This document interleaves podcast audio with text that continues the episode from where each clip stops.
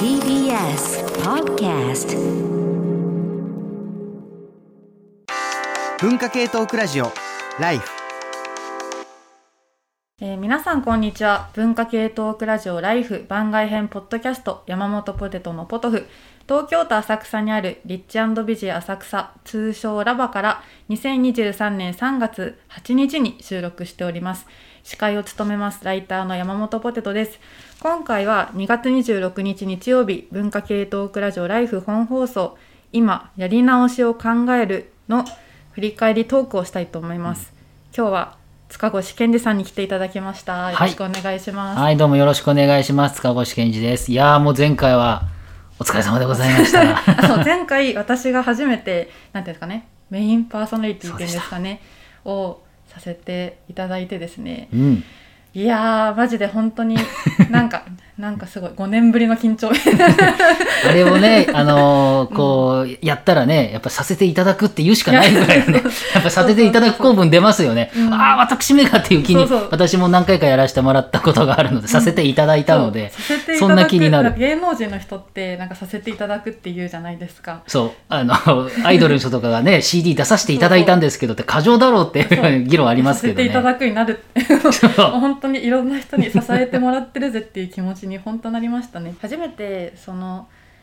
やってみていろいろ気づいたことがあってうん。例えばこうインタビューとかする仕事が私は多いんですけどうなんんかそうすると何て言うんですかね。こう人の話をなんか話し終わった後なんか5拍くらい待って聞いちゃうんですよね。なんかこう 間が大事じゃないですかすごく。その間を空けることによって人ってなんか何か思い出したりするからちょっとこう聞いちゃうっていう自分に気づいてうん。でそれはなんかインタビューではいいことなんですけどなんかラジオだとあ結構この間っていうのはなんか必ずしもいいわけじゃないんだなというかこうポンポンポンポうん。ンリズミカルにやっていくような場なのかもしれないなっていうのが結構あの、ま、学学びというか今回面白かそうった。確かに言われてみれば、まあねそんな放送事故って言われるぐらい何秒も空けるわけではないけれどもやっぱりこうラジオで特にメインとかで回そうってなると、うん。まあどうしてもはいつ聞いてうん。次の話つなげなきゃみたいな気持ちが多くなるので、うん。どうしてもこう話をね話半分で聞くってわけではないけれども、うん。十分に聞き取れないと思いながらもでもポテトさんは人の話「はあ」とかって なんていうのリアクションく「はあ」みたいな感じで聞いてるのはでも逆に言えばいいことで、えー僕なんかはですねどうしてもやっぱりこうみみんながこう喋ってる時にすぐ次次とかって考えながら聞くので、うん。ボールまあ、簡単に言えばボールを持ってる時間が長くなっちゃうっていうんですかね、あのこれを喋ってましたねみたいな感じではいはい整理してじゃあこっちの人にみたいな感じになるとちょっと視界がこうなんていうのかな強すぎるというかね、うんうん。流れをこう考えすぎちゃうんだけれども逆にポテトさんあの前回やっぱり人の話を聞くっていう意味だとえー、とここ数年のライフではあのチャーリーさん話聞いてっていう回はありましたけれども、あれを聞いてよ別にね、うん。あれを別にすると多分一番ここ数年だとねあのいただいたメールをたくさん読めた何十通読んだ、うんうん。23じゃいかないと思うけどに20ぐらいはいったんじゃないですかね。結。構あとなんかメールでもどれもすごく良かったですよね。なんか結構自分の生活のことを語ってくださったりだとか、あと10年前に実は何でしたっけこここのライフにうん。なんかあのこういうこうこうこうあいう聞いたやつがね。聞いたど努力の話だったかな。うん矢野さんが多分いらっしゃった回で、なんなんていう人かな 10, 10年前にそのまあ周囲から勉強することを反対されていたっていうなんかメールを送ったけれどもなんかその今はなんかすごく学び直しをしているんだっていう,、そうでしたなんかね。すごいいいメールとかがあってなんかこう番組とともに、番組とともにというか人の人生とともに番組はあるんだみたいななんかすごいまあ勝手に熱い気持ちになりまし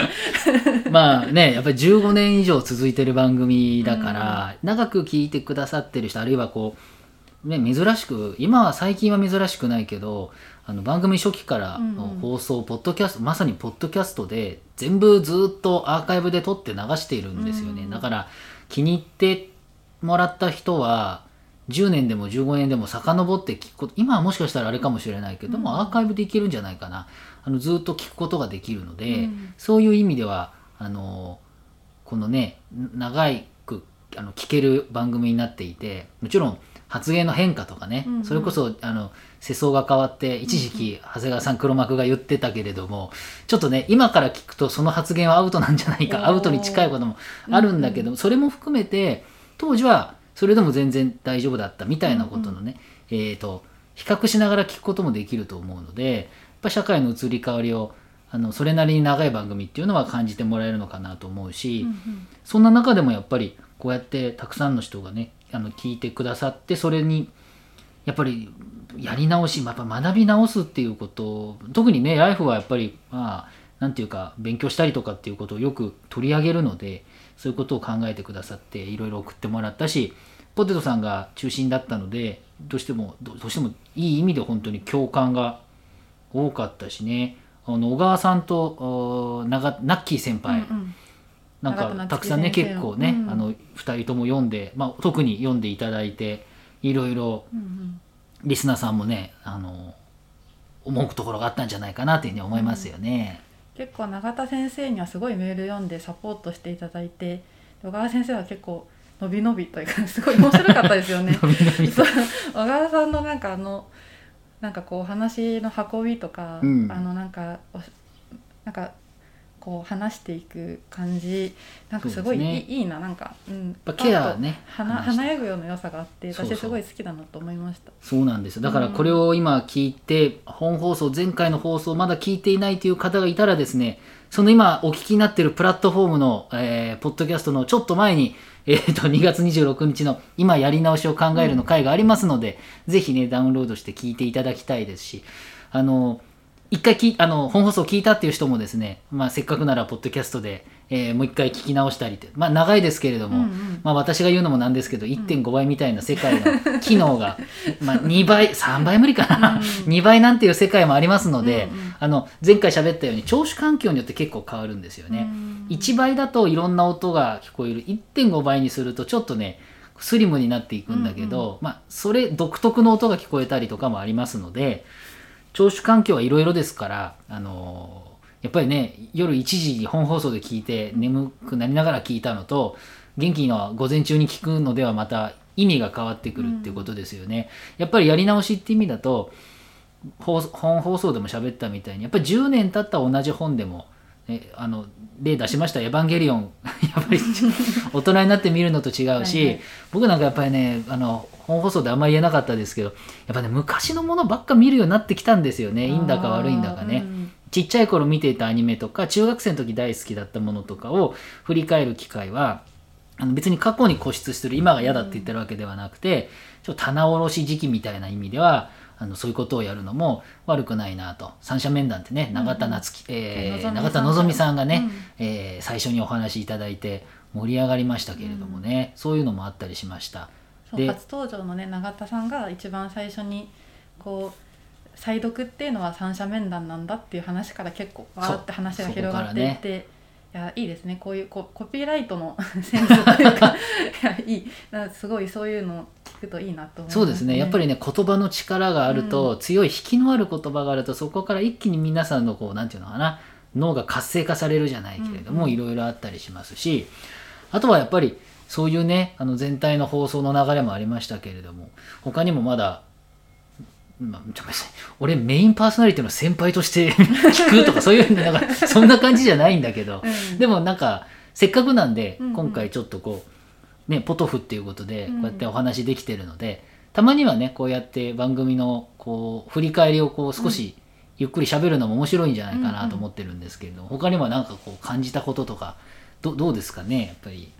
まあ、あのポテトさんは終わった後に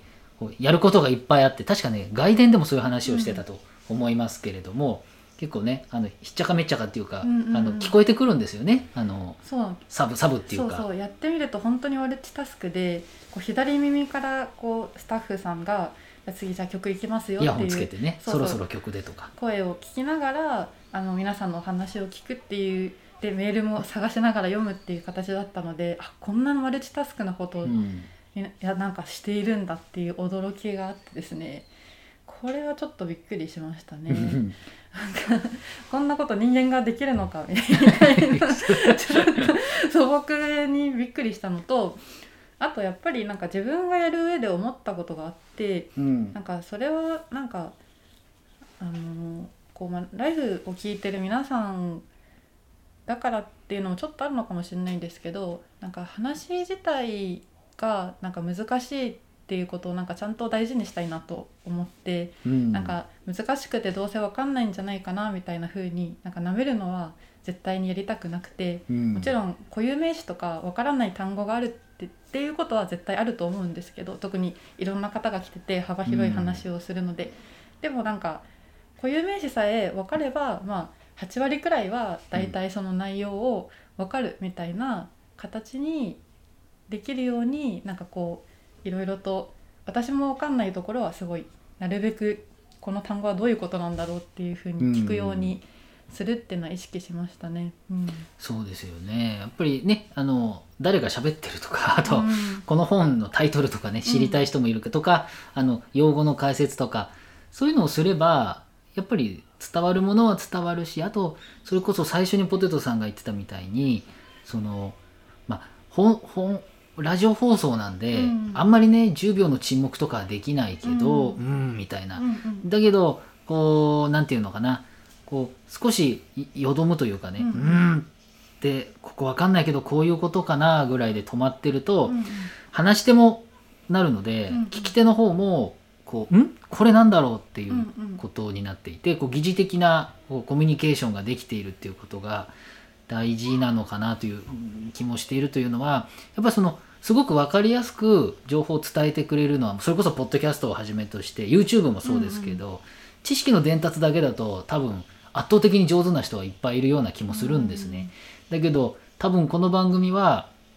ちょっとよどんだりとか、うんうん。それこそまだ煮詰まってないところを話して「おー」みたいなのが それはそれの価値があるんだと思うんですよね。だからそういう意味では今回あのねこの前のポテトさんの放送なんかこうみんなでいろんな話をリスナーさんの話いっぱい聞きながら「おー」って言ってうん。っていうのはなかなか面白い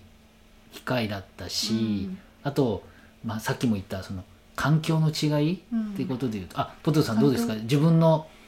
あのメインやった放送もう一回聞き直しました？聞き聞き直すわけないじゃないいですか。やいやそこは今今聞き直しを考えるですよ。そう今聞き直しを考え聞き直すわけじゃないじゃないですか。すみません、失言でした。失言で失礼いたしました。これだから 聞きあのポテトさんは聞き直しをしてって。いやというのはね面白い、あのうん。これもねちょっと聞いてる人はねちょっとごめんなさい、あのこっちの話になっちゃうんだけど、聞き手は聞き手でここやらかしたかなとか、うん。ここ変な感じだなとかここうまく喋れなかったあよかったとかがあって、もう一回聞き直してみるとあのあ案外大丈夫だったとか、うん。あれ？意外にこことか、うん。結構あって、まあ、個人的な感想で言うとやばって思ってたことが案外やばくなかったってことが割と僕は多くていいなと思うんですけどやり直し聞き直しは地獄の部分もありますけど、うん。慣れると大事だったり、これはいいアドバイスですね。うん。確かに。だ皆さんもその声はねちょっとあれだけれども、そのえっ、と1年前に書いた日記を見直すのって結構地獄じゃないですか、う うえーみたいな。だけどやっぱりもう一回その時間を経て、えーももう一度その時の自分に見てみると自分なんだけど自分じゃないというか、うんうん。自分だけど他人になっているのでまさにこう自分がその時発した言葉をもう一回聞くってなると感覚変わるので、まあ、それをね細かく言ったら1.5倍とか 2倍とかいろいろあるけれども、はいはい。まああの状況に応じてできるんじゃないのかなって。でもどうなんだろう。もしかしたら思ったこととかをうんこれからなんかボボイス日記みたいな、もしかしたらそういうことって、まあ、これまでもないことはないだろうけどスマホがこれだけ進化したんでできるんですかねうん検索性ないですよね。なんかこうボイス日記。でもなんか例えば、な？うん。えっと、加工してうん自分の声そのまま聞くのはきついから、あーまあ VTuber みたいなものとはしないともしても、はいはいもうちょっと加工して聞きやすい声にしたりとかになって、でそれをちゃんと文章検索になっている文文章起こしされていて、なんかこうそれをこうそれこそチャット GPT みたいなのに聞いて、あの2020年から2022年までで疲れたっていう言ったことあるかなとかっつってありましたっつってそれをじゃあ文章でも見たいけど 音でもとかって言って聞かしてくれるとかそこまでして 音にこだわるのか君たちはっていう感じもするけれども、でもやり直しってそういう意味ではそこまで広がりがあるのかなと思うので何が言いたいかっていうと、うんうんぜひもう一度聞いてください。ご利用しじゃねえか。いやでもこれは私は多分自分のことがすごい割と好きなんでなんかそのに1年前の日記とか読むのすごい大好きなんですよ。なんすかごい。あすごい。よく書いてくれたのありがとうみたいな気持ちなんですけど。でもでなんかよく自分の声を聞くのがそのインタビューししてうん。文字起こしするんですけど、その作業で自分の声を聞くのがそのライターとして一番嫌なこの仕事1位みたいに結構言う人いるんですよね。なんでこんなキモい喋り方してんの私みたいに思っちゃう。ここでこんなこうすここうこう聞いた方がよかったじゃんとか。そうそうそう。だからまあそもそも自分の声が嫌だあみたいなのがそういう人多いんですか？ライターあるあるのへえ1位なんですけど。あなれるなれるあんなの。いや私は割とそんなことなくて、ええ。全然な思わないんですけどでも戦利結構びっくりするのが本当にタメ口なんですよインタビューしてる時。なんでなんですよね、そうなんだ。へえ」とか言ってて。めはい。ちゃくちゃ偉い人とかにも「え タメ口じゃん」と思って。結構びっくり。お父さんお母さんぐらいの年の人に「そうそう。はーとかっついやってもう本当にびっくりするしなんかしかもなんか2回同じことを聞いたりとかしてて。おもうお本当にこれが怖いですね。やだ。本当にその点でちょっとあのそれはね それは改善されるんですか？改善はされないですね。まあだからその自分にないなって思ってるのがそのインタビューって結局文章が面白くなれば何でもよくてうんうん。岸正彦さんとかもおっしゃってたんですけど、なんか聞くことが上手い下手とかなくて要はその、まあ、原稿上手い下手とかなくて自分の、まあ、そういうやり方があるだけだって話をしてて、うん。まあ、ライターもそうだと思っててやっぱななんていうんですかねこう聞き方とかは割と上手い下手って多分、まあ、多少あるかもしれないけどうん。なくて、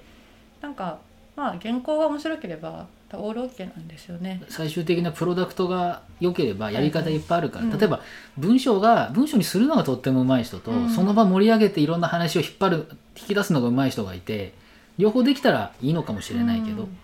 それはねあの人によってできるできないもあるしあとはやり方をちょっと変えると、うん。そんなに聞き出すのはあれでもあのここを話せる書けるとかっていうのあるかもしれないからでもそれもあれですね。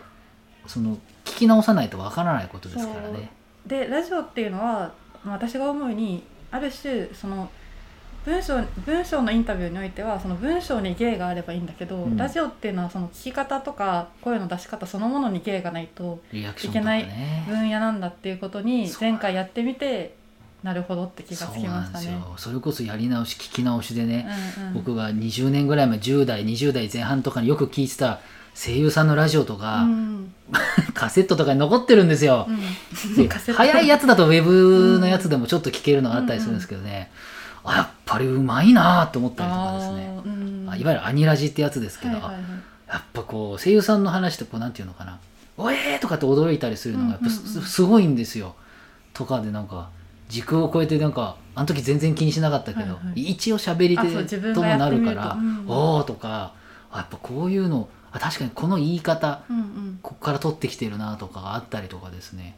そんなのも面白かったりするしあと今こうね2人で喋ってて一つのね我々の課題としてはどうしてもなやっぱ音質って難しいよね